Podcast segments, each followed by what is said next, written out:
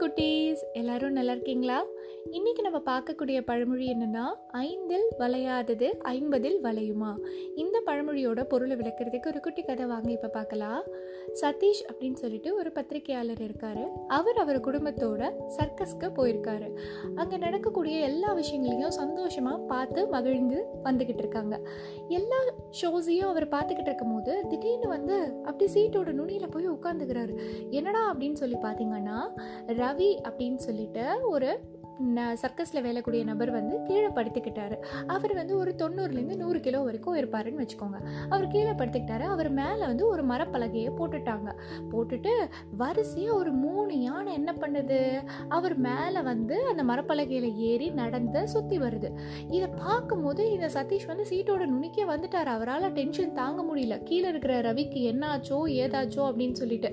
அந்த ஷோ முடிஞ்சு அந்த மரப்பலகையை எடுத்துட்டு ரவி வந்து எல்லாருக்கும் ஆடியன்ஸ் பார்த்து கை காமிக்கும் போது தான் இந்த சதீஷ்க்கு உயிரே வருது. ரொம்ப பதட்டமாயிட்டார்.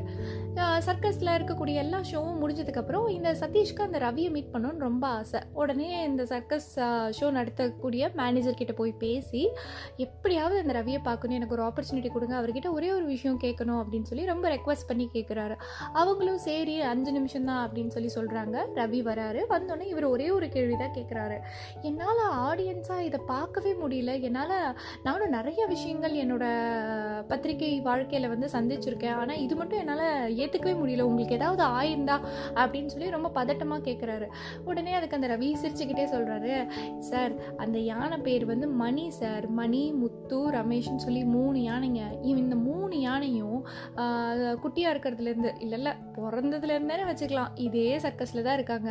நானும் சின்ன வயசுலேருந்து தம்மு தூண்டு படிய பொடியனாக இருக்கக்கூடிய சமயத்துலேருந்து இதே சர்க்கஸில் தான் இருக்கேன். ஸோ சின்ன வயசுலேருந்து எனக்கு இதை ட்ரெயின் பண்ணி ட்ரெயின் பண்ணி எனக்கு என்ன ஆகிப்போச்சு அப்படின்னா இப்போ ரொம்பவுமே பழக்கமாயிடுச்சு. ஆடியன்ஸை பார்க்குற உங்களுக்கு வேணால் ஒரு பதட்டமாக இருக்கலாம் என்னாச்சும் ஏதாச்சும் இருக்கலாம். எனக்கு வந்து சின்ன வயசில் எப்படி ஒரு ஃபீல் இருந்துச்சோ அப்படியே தான் இருக்குது எனக்கு அதனால அவங்களோட வெயிட்டோ ஒரு பெரிய பாரமாக சுமையோ தெரியவே இல்லை. சார் இதில் என்ன சார் இருக்கு? சரி சார் வர எனக்கு நேரம் ஆயிடுச்சு அப்படின்னு சொல்லி ரவி வந்து அந்த இடத்துலேருந்து போயிடுறாரு. சதீஷ்க்கு வந்து ஆச்சரியம் ஒரு மாதிரி ஒரு சிரிப்பு சந்தோஷம் ஒரு ஒரு பதட்டம் எல்லாமே இருக்குது எல்லா உணர்வும் கலந்துருக்கு. அப்படியே இந்த ரவியை பார்த்துட்டு சரி சரி வாங்க நேரமாச்சு அப்படின்னு சொல்லி சதீஷோட மனைவி கூப்பிடுறாங்க. அங்கேருந்து அவங்க குடும்பத்தோட கிளம்பி போயிட்டாங்க. அப்புறம் போகும்போதே இந்த சதீஷ் வந்து மைண்டில் யோசிச்சிட்டே போகிறாரு இதை தான் வந்து சின்ன வயசுலேருந்தே பழக்கப்படுத்தினா பெரியவங்களான ஒரு விஷயம் ஈஸின்னு சொல்கிறாங்களோ அப்படின்னு சொல்லி இந்த பழமொழி தமிழ் பழமொழி ஐந்தில் விளையாதது ஐம்பதில் விளையுமா அப்படிங்கிற ஒரு பழமொழி அவர் மைண்டுக்கு ஞாபகத்தில் வருது. அதை நினச்சிக்கிட்டு சிரிச்சுக்கிட்டே அப்படியே அவர் கார் பார்க்கிங்கை நோக்கி போக ஆரம்பிச்சிட்டாரு. ஓகேயா இதுதான் கதை. இந்த கதையிலேருந்து குட்டீஸ் நீங்கள் என்ன தெரிஞ்சுக்கிட்டீங்க? இந்த கதையில் தெரிஞ்சுக்கக்கூடிய விஷயம் ஒன்றே ஒன்று தான் அந்த ரவிங்கிறவருக்கு அவர் பண்ணக்கூடிய விஷயம் வந்து ரொம்ப சிம்பிள் ஏன்னா சின்ன வயசுலேருந்தே ஒரு விஷயத்த வந்து அவர் என்ன பண்ணிட்டுருக்காரு? ப்ராக்டிஸ் பண்ணிட்டுருக்காரு. ஸோ அவர் ரொம்ப பெரிய ஆனதுக்கு அப்புறமேட்டுக்கு அவர் பண்ணக்கூடிய விஷயங்கள் மற்றவங்களுக்கு வந்து ஒரு மிகப்பெரிய ஒரு ஆச்சரியத்தை ஏற்படுத்தலாம். வேற அவருக்கு அது ரொம்ப சிம்பிளான ஒரு விஷயம். அந்த மாதிரி தான் நம்ம எந்த வாழ்க்கையில் நல்ல விஷயங்களை பின்பற்றினாலும் சின்ன வயசில் நம்ம போடக்கூடிய விதை தான் சின்ன வயசில் நம்ம மனசில் ஏற்படக்கூடிய ஏற்படுத்தக்கூடிய நல்ல எண்ணங்கள் தான் அதை நம்ம நிறையா வந்து பழக்கப்படுத்திக்கிட்டே நம்ம வாழ்க்கையில் வந்தோம்னா எவ்வளோ பெரியவங்களானதுக்கு அப்புறமேட்டுக்கும் அதை நம்மளால் தொடர்ந்து என்ன பண்ண முடியும்? நம்ம வாழ்க்கையோட அங்கமாக வச்சுக்க முடியும்.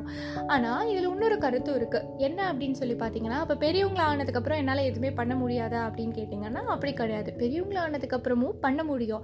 பெரியவங்கள ஆனதுக்கப்புறம் நம்ம ஒரு விஷயத்த வந்து நம்ம ப்ராக்டிஸ் பண்ணோன்னா நம்மளுக்கு ஒரு ரிசப்டிவ்னஸ் இருக்கணும். அதாவது ஒரு ரிசீவிங் கெப்பாசிட்டி இருக்கணும். அந் ஒரு விஷயத்த நம்மளா கண்டிப்பாக பண்ணணும்னு முடிவு பண்ணி கன்சிஸ்டண்ட்டாக டுவர்ட்ஸ் தட் ஃபோக்கஸாக அந்த பழக்கத்தை நம்ம என்ன பண்ணணும்? ஏற்படுத்திக்கிட்டோம். ஆனால் குட்டியாக இருக்கும்போது அம்மா அப்பா சொல்கிறத கேட்டு சமத்தாக அதை நம்ம வந்து அக்செப்ட் பண்ணிவிட்டு நம்ம லைஃப்பில் அப்படியே எடுத்துகிட்டு வந்தோம்னா பெரியவங்களானதுக்கப்புறம் நம்ம லைஃப் ரொம்ப ஈஸியாக ரொம்ப ப்ராஸ்பரஸாக சூப்பராக இருக்கும். இதை தான் தமிழ் பழமொழியில் என்ன சொல்கிறாங்க அப்படின்னா ஐந்தில் வளையாதது ஐம்பதில் வளையுமா அப்படின்னு சொல்கிறாங்க நம்ம மறுபடியும் வேறொரு பழமொழியோட ஒரு குட்டி உங்கள் எல்லாரையும் வந்து மீட் பண்ணுறேன் அது வரைக்கும் பாய்